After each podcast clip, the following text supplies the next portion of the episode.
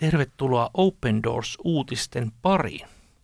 Open Doors-uutisissa keskityimme kristittyjen vainoihin ja tänään aivan erityisesti suuntaamme katseemme Intiaan, sillä Intia on valtava maa, missä kuitenkin asuu lähes 70 miljoonaa kristittyä. Ja viimeisen viiden vuoden aikana heidän tilanteensa siellä on huonontunut erittäin merkittävästi ja Intia onkin noussut vainoja mittaavan World Watch listan sijalle 10. Minun nimeni on Tommi Hakkari ja studiossa tänään vieraana on Anna Ruha ja tänään saamme sukeltaa intialaisen Niilesin tarinan pariin. Ole hyvä. Kyllä, Sarah on Open Doorsin yhteistyökumppani Intiassa ja tapaa säännöllisesti kristittyjä, jotka kärsii Kristuksen vuoksi. Ja äh, hän kertoo, miten tämä työ on vaikuttanut häneen itseensäkin. Hän sanoi, että tehtäväni on rohkaista heitä, mutta usein käy niin, että he haastavat omaa uskoani ja auttavat minua ymmärtämään Jumalan valtakuntaa ja sen arvoa yhä paremmin. Ja viime kuussa Sarah tapasi Open Doorsin koulutuksessa pastori Neelesin, joka kertoo nyt tarinaansa tässä. Neeles on menettänyt ainoan poikansa, viljelyksensä, työnsä ja talonsa, mutta on pysynyt ja pysyy uskossaan. Hän työskentelee edelleen pastorina, vaikka naapurit ja koko muu pääosin buddalainen yhteisö ovat häntä vastaan.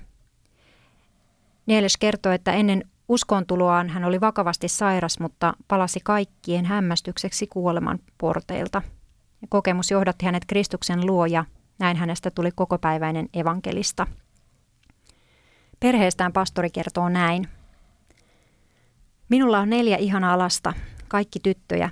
He auttavat minua monin tavoin. Hän vaikenee ja jatkaa sitten murheellisena. Minulla oli myös poika. Hänet murhattiin, koska hän kuului kristittyyn perheeseen. Siitä on kymmenen vuotta. Poikani oli seitsemänvuotias ja koulun buddalaispojat olivat hakanneet hänet. Kun kuulin siitä, kiiruhdin koululle ja vein hänet sairaalaan. Hän kuoli matkalla. En voinut tehdä mitään. Neelesin tytär Kamini kertoi omasta näkökulmastaan. Olin silloin 12-vuotias ja toisessa koulussa. Vanhempani eivät kertoneet veljeni kuolemasta, kun tulin lomalle lomien aikana kotiin. Aina kun tulin kotiin, he sanoivat hänen olevan lisätunneilla – Vasta monen kuukauden kuluttua kuulin asiasta sukulaisiltani. Se oli suuri järkytys. En ymmärtänyt yhtään, miksi näin kävi. Kysyin jatkuvasti isältä, miksi haluamme olla kristittyjä, kun ihmiset vihaavat meitä näin paljon. Isä vastasi vain, että Jeesus on elävä Jumala, emme voi jättää häntä. Neelis kertoo, että tämä aika ei ollut silti hänelle itselleenkään helppoa. Tuo oli oikeastaan pahinta aikaa hänen elämässään. Hän sanoo, Olin aivan hukassa. En pystynyt näkemään Jumalan tarkoitusta tapahtuneessa. Miksi hän antoi viattoman seitsemänvuotiaan poikani kuolla, kun hän oli kerran nostanut minut itseni ylös kuolinvuoteelta? Eräänä synkkänä päivänä olin juonut pääni täyteen, ja kun kompuroin kotia kohti, tapasin vanhan pastorini. Hän tuijotti tiukasti silmiin ja kysyi, Neeles, haluatko tavata poikasi? Suutuin silmittömästi. Kiusaatko sinä minua? Kyllähän sinä tiedät, että hän kuoli jo kauan sitten. Hämmästyksekseni pastori vastasi ystävällisesti. Jos juot tuolla tavoin ja jätät Jeesuksen, et koskaan tapaa poikaasi, joka on nyt taivaassa. Hänen vastauksensa osui suoraan ytimeen. Se oli totta. Poikani oli kuollessaan vain seitsemän, mutta hän rakasti Jeesusta. Hän lauloi täysin rinnoin virsiä, kun pidin Jumalan palvelusta. poikani on varmasti taivaassa, en koskaan näkisi häntä, jos jättäisin Jeesuksen. Seuraavana yönä sain näyn. Näin poikani leikkimässä kauniissa puutarhassa. Kun menin häntä kohti, hän pysäytti minut ja sanoi, Isä, älä tule tänne. Ei ole sinun aikasi. Näet hän, että olen täällä onnellinen. Neeles kertoo saaneensa tuona yönä ylimaallisen rauhan sydämeensä. Hän aloitti uudelleen palvelutyön. Oli kuin Jumala olisi elvyttänyt minut kokonaan – Jatkoin täynnä uskoa ja innostusta ja jatkan edelleen. Neeles kutsuttiin koulutukseen, joka auttaa vainoon valmistautumisessa. Olen todella iloinen koulutuksesta. En tiennytkään, että niin moni eri puolella maailmaa kärsii ja pysyy silti vahvana uskossaan. Juuri sitä tarvitsin. Lopuksi Neeles vielä sanoo, olen tehnyt päätökseni. Elän Kristukselle ja jos hän tahtoo, kuolen hänen vuokseen. Sillä sen, mitä hänen vuokseen menetän, tulen lopulta saamaan takaisin. Niin, näin kahden pienen pojan isänäkin, niin tämä on erittäin koskettava tarina siitä, että miten on joutunut menettämään oman poikansa juuri sen takia, että perhe on kristitty. Mm. Tässähän kuulijoille on hyvä myös kertoa se, että tässähän puhutaan buddhalaisesta naapurustosta. Intia on siis valtava iso maa, jossa on monenlaisia paikkoja, pääosin tietenkin hindulainen Intia, niin juuri tällä alueella, missä Neiles asui, niin buddhalaisuus oli mm. merkittävä merkittävä uskonnollinen voima. Sinällään erittäin erikoista, että vähemmistössä elävät buddhalaisetkin myöskin vihavat kristittyjä. Kyllä, kristityt joutuvat tämän vihan kohteeksi sekä, sekä hinduyhteisöjen että buddhalaisyhteisöjen taholta ja, ja erityisesti maaseuduilla. Tämä on hyvin yleistä. Kyllä. Ja jos ajatellaan näin, että hän siis menetti, neljäs menetti seitsemänvuotiaan poikansa, niin ihan, ihan aiheellisesti voidaan kysyä, että miten tämmöistä traumasta voi toipua.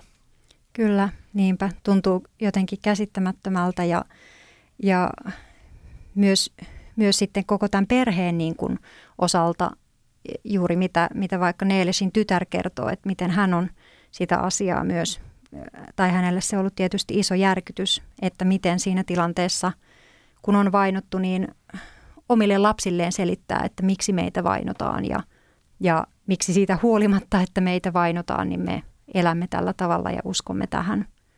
Ja itse asiassa mä oon tätä samaa miettinyt myös juuri oman, oman lapseni kohdalla kolmivuotiaan Samuel-pojan, joka meillä on Open Doorsin kartta on, on kaapissa ja sitten hän on joskus kysynyt, että, että mitä tuossa kartassa lukee, että mi, miten selittää niin kuin vaikka täällä Suomessa omalle lapselleen, että, että mitä, on, mitä on tällainen vaino, että no ei siinä kyllä, kyllä siinä sanat vähän loppuu kesken, mutta, mutta jotenkin sillä, sillä tavalla on siitä sanonut, että, että siinä kartassa näkyy, että missä on niin kuin Jeesuksen ystäviä maailmalla, jotka – joille on vaikeaa, Kyllä. vaikea elää Jeesuksen ystävinä, mutta he haluavat sitä edelleen, koska se on kaikista tärkeintä heidän Kyllä, elämässään, niin kuin juuri. meidänkin elämässä tietysti. Kyllä.